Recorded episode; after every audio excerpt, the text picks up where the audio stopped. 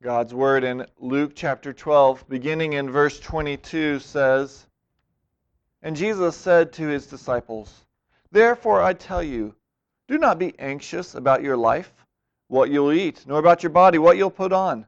For life is more than food, and the body more than clothing. Consider the ravens. They neither sow nor reap, they have neither storehouse nor barn, and yet God feeds them. Of how much more value are you than the birds? And which of you, by being anxious, can add a single hour to his span of life? If then you're not able to do as small a thing as that, why are you anxious about the rest? Consider the lilies, how they grow. They neither toil nor spin. Yet I tell you, even Solomon in all his glory was not arrayed like one of these. But if God so clothes the grass of the field, which is alive today and tomorrow is thrown into the oven, how much more will he clothe you, O you of little faith? And do not seek what you eat and what you are to drink, nor be worried, for all the nations of the world seek after these things, and your Father knows that you need them. Instead, seek his kingdom, and these things will be added to you. Fear not, little flock, for it is your Father's good pleasure to give you the kingdom. Sell your possessions and give to the needy. Provide yourselves with money bags that do not grow old with a treasure in the heavens that does not fail, where no thief approaches and no moth destroys. For where your treasure is, there will your heart be also. Let's pray. O Lord, you are the God of all comforts. You are the God of all mercies, and we come to hear you speak. O Lord, we don't just want to hear some thoughts of a man. We want to hear you speak and comfort us in our many anxieties, to know that you are our good Father who cares. It's in your Son's name we pray. Amen. You feel restless, wound up, on edge. You're exhausted, but you can't fall asleep. However, somehow you know you did fall asleep because you wake up, and now it's the middle of the night and you can't fall back asleep. Your mind races over and over like a song stuck in your head, and you can't seem to change your thoughts. You can't stay focused on task. And what should take you just to be here 15 minutes, an hour later, you found you have barely begun. You're filled with anxiety. Sometimes those anxieties go from distracting us to debilitating us. They seem to control us, and at times we are literally brought to our knees in China, they built this bridge that's right on the edge of a cliff. It's 850 feet up, and it's a glass bridge, so you have to be brave to walk out already because you can see through. But they put a special effect in the middle of it. On a section of it, when you step on it, it actually sounds like it's cracking, and it will begin to look like it's cracking. And you can watch people literally fall on their knees in terror and have to be pulled off because they think they're about to fall. They have been debilitated by their anxiety. Now, for you, it might not be heights, but maybe it's traffic, or water, or certain creatures, or even people make you anxious and nervous. A cold sweat comes over you. Your heart beats faster, and your legs seem to have turned to rubber. You may even hyperventilate and be unable to get control without help. Along with physical effects, Proverbs 12:25 says, "Anxiety in a man's heart weighs him down." You know, we can be anxious people. We can look at our country, we can look at our health, we can look at our children and many other such situations and we seem suffocated with worry over what is going to happen. And we know this anxiety hurts us, but what can we do about it? Well, you can sing, well, don't worry, be happy. You might even sing Hakuna Matata. What a wonderful phrase. It means no worries for the rest of your days. It's our problem free philosophy. And yet, in the moment you're singing the songs, you're lighthearted, and yet that helps as much as thinking my laundry isn't there makes it get folded and put away. It's not reality, and the anxiety is still upon us. You can go to your doctor and you can get a medication, but even the National Institute of Mental Health says Medication does not cure anxiety disorders, but can help relieve symptoms. So, yes, it may help take off the edge, but we want to get to the root. How can I cure my anxiety? Well, this morning, Jesus shows you need to stop and think. You need to use your brain and consider several things. Though it will be a battle, you can win the battle over anxiety, Jesus says, by considering seven things. If you have a bulletin, this outlines on the back. I guess I worked more than time and a half because normally three points and pulled seven out of this one. But seven different things that Jesus tells us that we need to consider.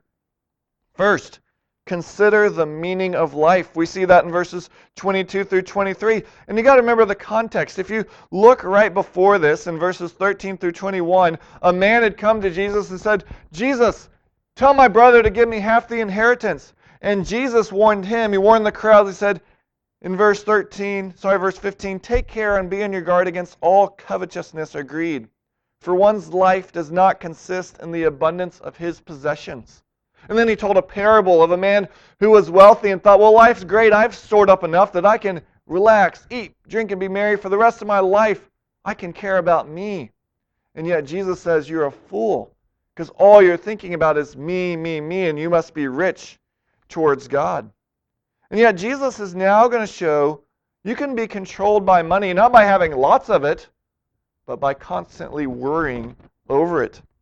So he's now looking at it from this different angle, and he com- commands them, commands us not to be anxious about our life and the food we'll eat, nor about the clothes and we'll wear. those are common anxieties, really representing all anxiety. Now we have to realize anxiety and worry are not problems in and of themselves. It's how do we respond to them. You know, Paul himself says in 2 Corinthians 11 28, apart from other things, there is the daily pressure on me of my anxiety for all the churches. Your anxieties will come upon us. But what do we do when they come?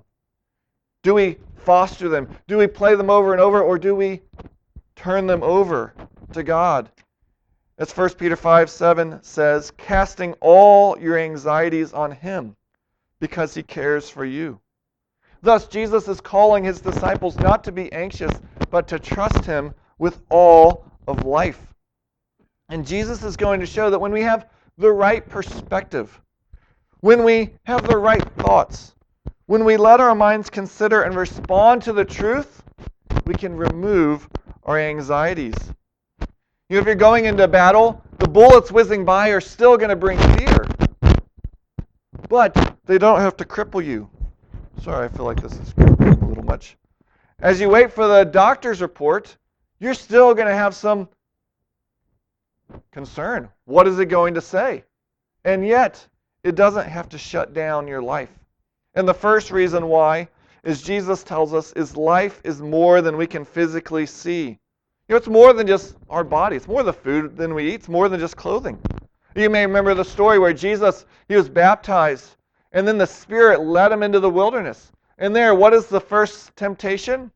Satan says to him, If you're the Son of God, command these stones to become bread. And yet Jesus responded, Man does not live by bread alone. Jesus was showing that true life exists not merely with caring for the physical body, but ultimately with the spiritual as well. Now remember, the Spirit of God led Jesus there. Jesus had been hungry. He'd been wanting to eat for 40 days, and yet he didn't get anxious. He didn't worry. He trusted his Father. And those verses often convict me because I often think, well, I wouldn't be anxious now if it wasn't for my situation. If it wasn't so how bad my finances are, or how bad this diagnosis from the doctor could be, then I wouldn't be anxious. You see, the problem isn't me, it's my situation.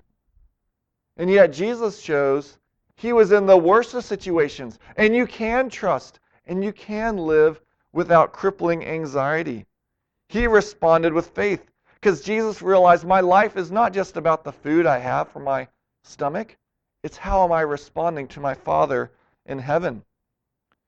And though Jesus uh, says we don't live on bread alone, He's not saying bread doesn't matter. He just taught us a few chapters before to pray. Give us this day our daily bread. What he wants us to realize is that our Heavenly Father provides that. And that we don't need to be anxious about it. And you can attack this anxiety if, as we see in the second point, verse 24, you consider your greater value than birds. Verse 24, consider the ravens. So Jesus pauses and he wants them to think. Now, he, Jesus was teaching out in a field. What's flying overhead? What's swooping in when they drop their lunch? Well, ravens. Jesus is saying, look around you. You know, it's actually birds are everywhere. You can find birds in the desert. You can find birds in the mountains. You can find birds in the Antarctic and the Arctic. You can find birds in the countryside. You can find birds in the midst of the most dense population city.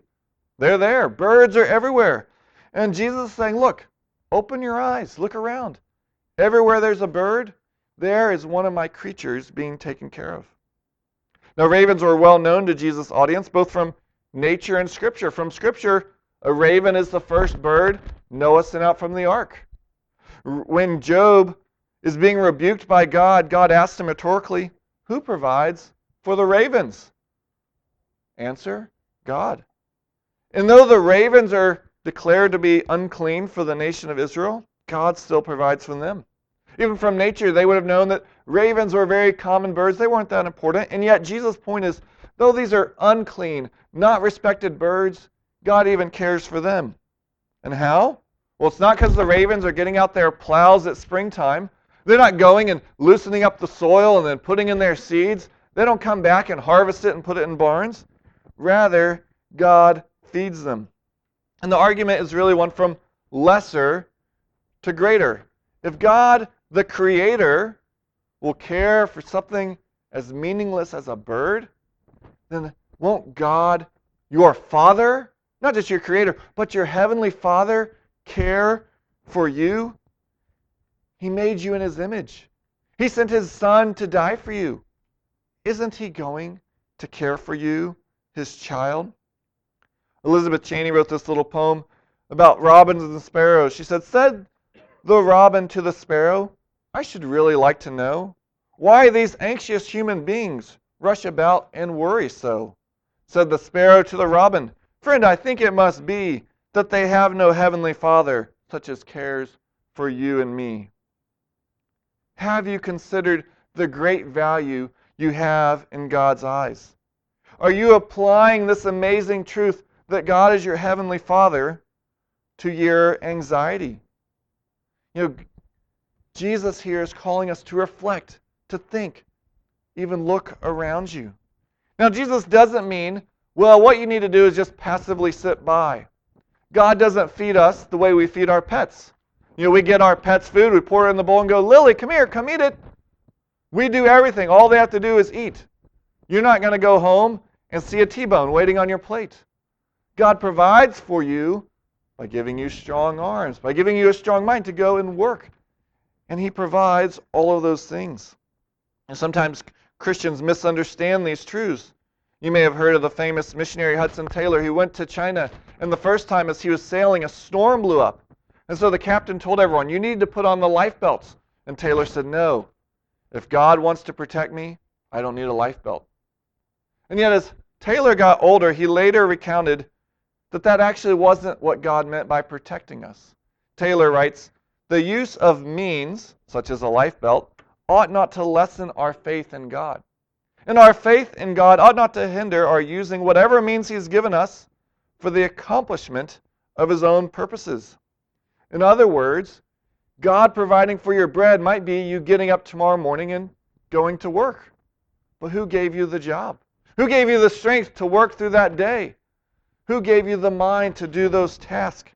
And so we don't trust our efforts and we don't get anxious, but we trust Him. But thirdly, Jesus says not only should we consider greater value than the birds, our greater value than the birds, but also, verses 25 through 26, we should consider our impotence. Because Jesus says in verse 25, And which of you, by being anxious, can add a single hour to his span of life? Well, the clear answer is nobody can. You know, in the issues of life that most matter, you have no control at all. Who decided you would come into existence? Not you. You didn't even decide that you would become a human being. For years, you lived where every food you ate, everything you drank, even the cleaning of your messes had to be done by others. Even now, you're not telling your heart to keep going, at least not mentally. You're not telling your lungs to keep breathing. Those are involuntary actions that you don't control. And thus Jesus concludes look, if you can't even do these small things, then why are you anxious about the rest? It's like being all worked up. What if gravity stopped right now? What would happen? And working yourself, what if gravity ceased? Well, can't control it. If God decides to end gravity, He does. So I just have to live my life knowing that the gravity is keeping me attached here. If it stops, I'll just float away, and whatever else happens to your body mass when there's not gravity, I'm not a scientist, but some of you could figure that out. But nonetheless, I have no control over it, so I just trust God with it. It'd be a complete waste of time and energy to be worried about it. Thus, we have to face the fact that on the most important issues of life, we're impotent. However, we're loved by the one who is omnipotent, omnipotent, our heavenly Father. Thus, rather than worrying, we cast our anxieties on the one who can do something about it. Psalm 127, 1 and 2 declares, Unless the Lord builds the house, those who build it labor in vain. Unless the Lord watches over the city, the watchman stays awake in vain. It is vain that you rise up early and go late to rest, eating the bread of anxious toil, for he gives sleep to his beloved. Now you might be thinking, why are you bringing this up? This is the very reason I'm anxious. My life's out of control. I don't control anything. That's the reason I'm upset. Why do you bring that up? Well, because we have to face reality. We have to face our fears. We have to face our anxieties. You know, growth does not happen by faith and trust and a little pixie dust. You have to attack your anxiety, your sin. You'll never defeat an enemy if you're continually fleeing away from them. You'll never overcome your anxieties if you downplay, oh, I'm not really worried about that, when it's eating you alive. Or act as if they don't exist. We're transformed, we're changed by the renewing of our mind. We have to consider new facts. We must look our impotence in the eye, but also realize the love of the omnipotent one. Life isn't out of control, it's in the calm and controlled, nail pierced hands of your Savior. As well, we have to really not oh, realize not only does worry not help us, it actually, in fact, hurts us. It's estimated that over $300 billion is annually spent because of stress. And stress and anxiety leads to high blood pressure, leads to heart problems, diabetes, skin condition, and even arthritis. Thus, so you can't do a single thing to lengthen your life with your worry. You might do a lot to make that life more miserable while you have it. So Jesus now says, consider your greater value than plants. Verses 27 through 28, his fourth reason. And Jesus points to a flower and says, Look, how is that flower so beautiful? Where did it get its clothes, so to speak? Now, today, if you want a new shirt, a new dress, a new pants, you just go to the store, pick it out, make sure it's the right size, and go home. Back then, they couldn't do that. If they wanted something, they first had to get a plant like cotton or flax, or go to an animal and get its wool or its hair. And then they'd have to make that into a thread. And then they have to take that thread with many, many more threads and make cloth. And then they would need to measure and cut and sew to get something new. And yet, we have to make all that effort and Jesus says, Look at the flowers. They're the most beautiful thing. They're more beautiful than even Solomon, the wealthiest Israelite who ever lived. When he had his best clothes, they didn't even compare to what the flowers were wearing. And so Jesus says, Consider that. And you're of more value than them. Then he shifts the image to the grass of the field. Look, grass that's here today, or in Wichita Falls, it's not always here today, but sometimes it was here, and then it's gone quickly tomorrow. And grass in their society, they didn't have a lot of trees, so it's mainly just used to be burned. It's, it's pointless. And yet, God says, look, you're more value than the grass. Maybe it might be thinking, wow, came to church and I learned I'm worth more than grass. Deep insights. That was, that was really deep. And yet, Jesus responds to that because look at what he says. Oh, you of little faith. Are you living out that you're of more value than the grass. To live in anxiety is to say, look, God isn't really caring for me. God isn't really looking out for me. It's to mentally assume that God doesn't really care. And thus, Jesus doesn't mince any words. He rebukes us for our little faith. He calls anxiety for what it is a lack of trust and care, God's care for us. And so, we need to realize the serious nature of our anxiety. At the same time, Jesus said we have little faith, not no faith. You maybe have been to a play, and normally in the back of the play, they will have a spotlight. And the spotlight show, shines on one part of the stage. And you can normally see some of the other actors on other parts of the stage. They're not as focused, but you can see them. And you can even kind of make out a little bit what's on your program because of the light that's coming from the spotlight. Yet, that spotlight in our mind, it often gets focused on our circumstances. That spotlight gets focused on what's going on, what could happen, what will happen. And when the spotlight is focused on our circumstances, it's no longer focusing on God. It's like we have little light, we have little faith. And thus, Jesus says we must get our focus back off our circumstances and back on God. In this case, Jesus now says you should consider your loving Father. This is verses 29 and 30. For Jesus says in verse 29, Do not seek what you're to eat, what you're to drink, nor be worried. For all the nations of the world seek after these things, and your Father knows that you need them. Now, the point is not that you can't, after lunch, go seek a ham and cheese sandwich. If you want to make a ham and cheese, go ahead. The point is that you shouldn't be preoccupied with it. You shouldn't be anxious over it. In fact, don't be worried at all. In the word, Darrell Bock notes for worry is kind of this hovering between hope and fear. The picture is of anxious, emotional insecurity and instability as it races between various emotions. And you may have felt this pull back and forth. Monday, you're just fine, no problems at all. Your friends ask how you're doing. Oh, I'm great. Tuesday morning, you wake up. You're a wreck. You can barely get out of bed because of all the anxieties. But by lunch, you're carefree again, life's going great, and then a bed, you can't fall asleep. And the next day you're fine, and you're constantly getting pulled back from anxiety. And then, yes, I'm trusting God, but yeah, I'm anxious. And you're back and forth, back and forth.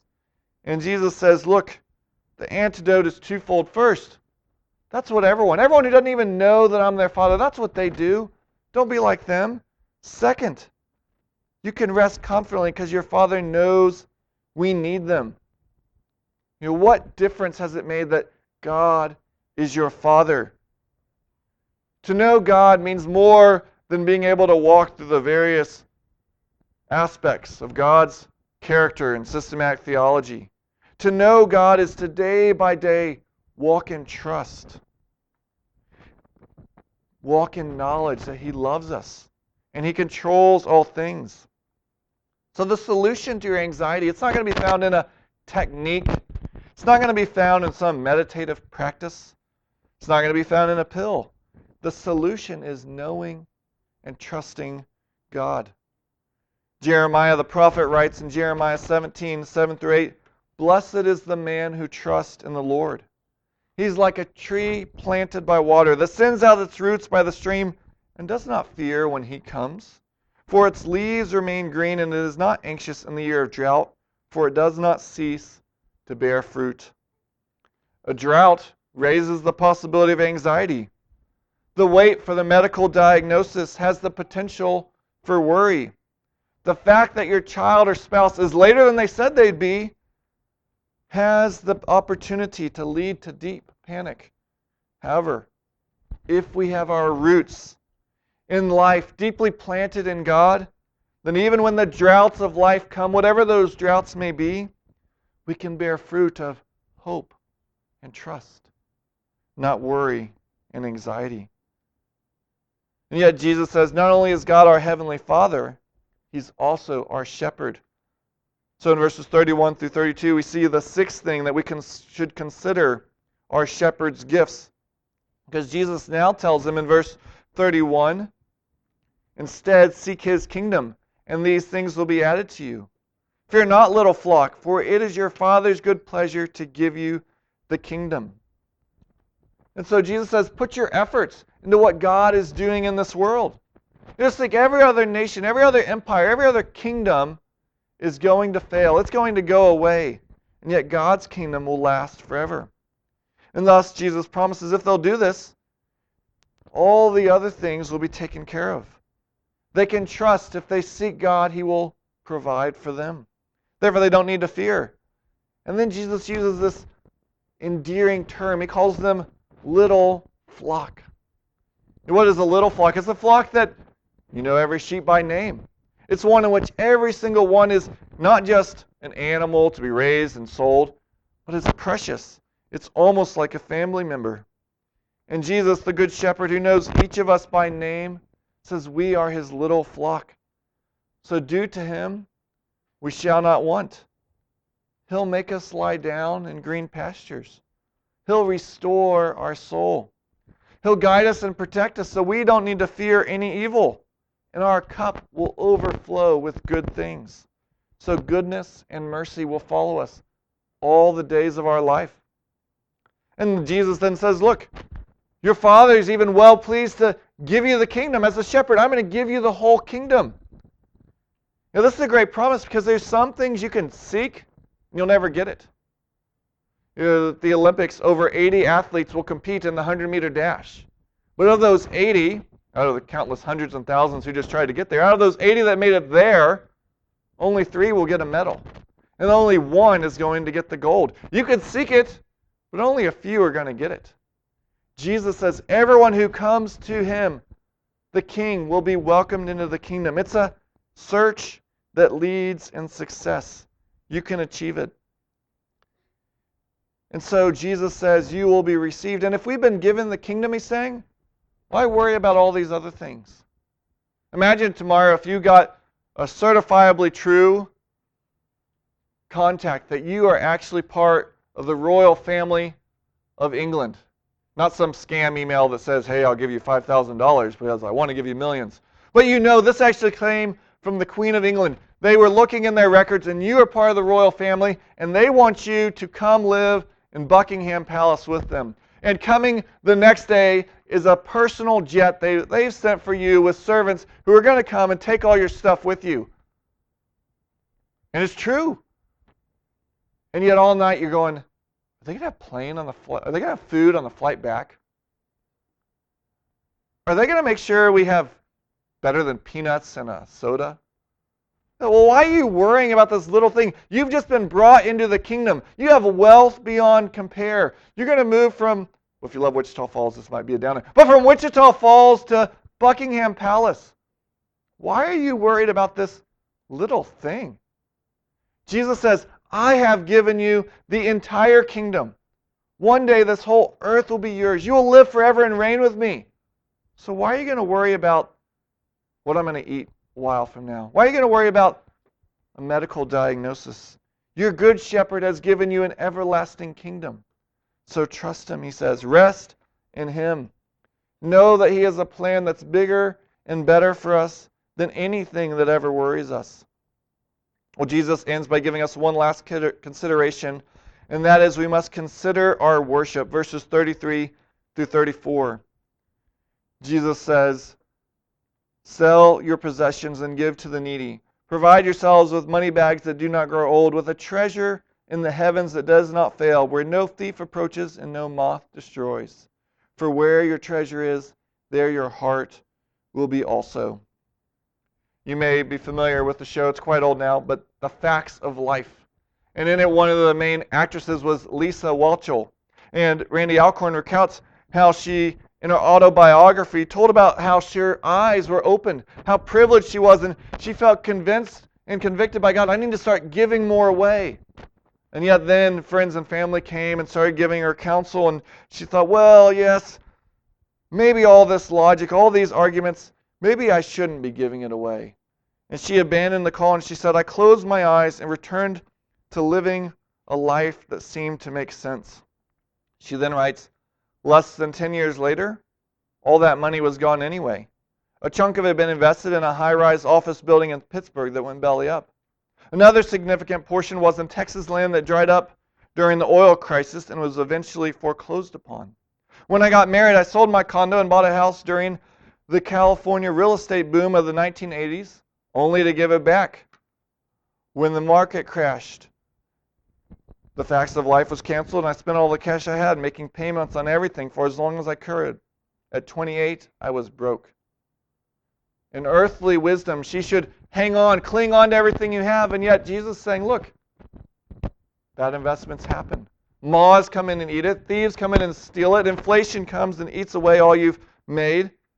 Now, of course, this doesn't mean that every single one of us needs to go home afterwards and sell every possession. We know that is not Jesus' point, but Jesus might be calling you to give away much more than you'd ever considered. Now, Jesus' point is really twofold. If you're only rich in possessions now, they're going to all go away. You might be like the rich fool in Jesus' parable right before this. I'm great. My life is set for years. I'm going to eat, drink, and be merry. And that very night, he was called before God. He didn't get to enjoy any of it. Thus, invest your resources in what is going to last. You know, we worry about those things that can be taken away from us.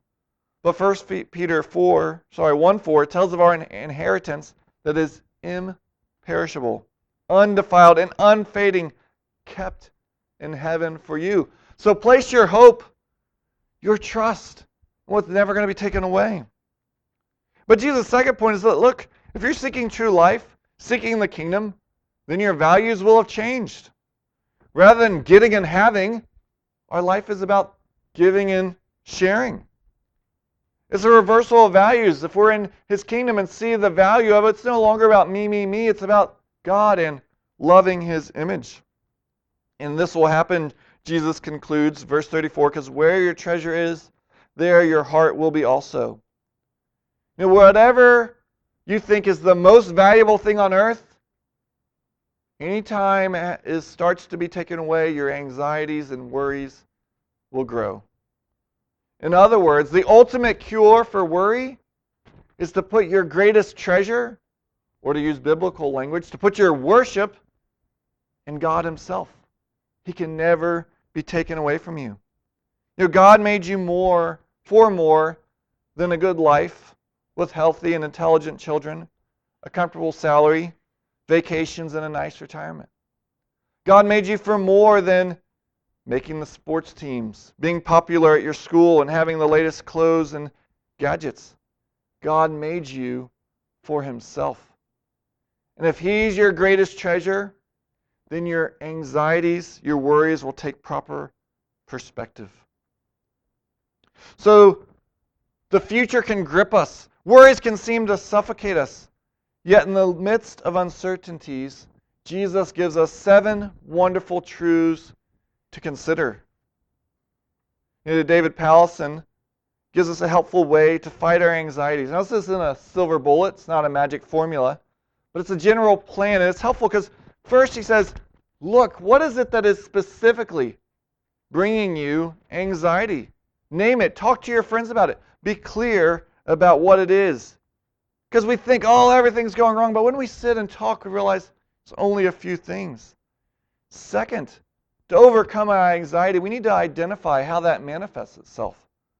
You know, it doesn't look the same for all of us. Because then, as you realize those triggers in your life that are showing you anxiety, then you know, I need to attack it now. Third, ask yourself, why am I anxious? And think, well, you already answered that in the first one. I'm anxious because the stock market just went down some. But that's not why you're anxious. Other people don't get concerned about that. Why is it that you are so concerned about the stock market? What is it about the stock market or your health or your children that is so invested in your life? Others panic, maybe over getting a plane, but eh, no problem for you. Others have issues that grip them. But then, fourth, we don't just think about it, we take the promises of Jesus and apply it specifically. Jesus just gave us seven different weapons. But unless you're some kind of crazy ninja, you can't wield seven weapons at once. So you need to take one weapon, one verse, one truth, and attack that one anxiety. and meditate on it. Your worries don't come and then go away. So don't let your focus on Scripture come and go away over and over. And then you might change for a different weapon, a different verse, and apply that wonderful truth. But take the truth of God and apply it to that specific anxiety. But don't just stay there. Also go to God. Fifth, bring it to Him. He's your Father. And then sixth, give. Anxiety grows when our life curves in. We can be freed as we, as Jesus said, seek others. So, what have you shown the spotlight of your thoughts upon? If the spotlight of your thoughts is on your situation, then anxiety is going to blossom like weeds do in the spring. If your spotlight is on God, then the anxiety isn't going to poof, magically disappear. But it takes the proper perspective. It's what is catching the reflection of your light as it focuses on God. Helen Lemmel was born in England to a pastor, pastor's daughter, in 1863. At age 12, her family migrated to the U.S. and eventually they settled down in Wisconsin. And she was a very talented singer. Her parents gave her all the best training she could get, and she then went on to train even in Germany and came back and for years, all throughout the Midwest, would give concerts. She ended up getting married and life was going well. And then she became blind. And her husband left her due to her blindness. And one day, as a friend was reading to her, he wrote these words from a tract called Focus. The words were So then turn your eyes upon him, look full into his face, and you will find that the things of earth will acquire a strange new dimness. The spotlight was focused no longer on her circumstances, but on the ruler of her circumstances. And on this, as the spotlight shone on him, the circumstances of life took their proper perspective. And she joyfully reflected those words, the beautiful hymn, Turn your eyes upon Jesus. Those who knew Mary later in life would tell of her joy and enthusiasm. Though she lived off government welfare in a sparse bedroom, whenever she was asked how she was doing, she would reply, I'm doing well in the things that count. Her spotlight focused on the correct one. So, where is your spotlight? Where are you focused today? There are anxious things. There are things that I know many of you are burdened with. They're not going to go away. But you can focus your light on your Father. And as the light shines on them, you'll still see the anxieties on the side, but they'll take their perspective. And you can go forward with hope today. Let's pray. O oh Lord, we are wearied and troubled. O oh Lord, we come at times weighed down and we want our eyes to be refocused on you. Lord, would you give us eyes to see, eyes to trust? Lord, may we fight effectively. Would you give us victory over our anxieties and give us firm resolve and trust in you? Oh, Lord, we need you. It's in your Son's name we pray. Amen.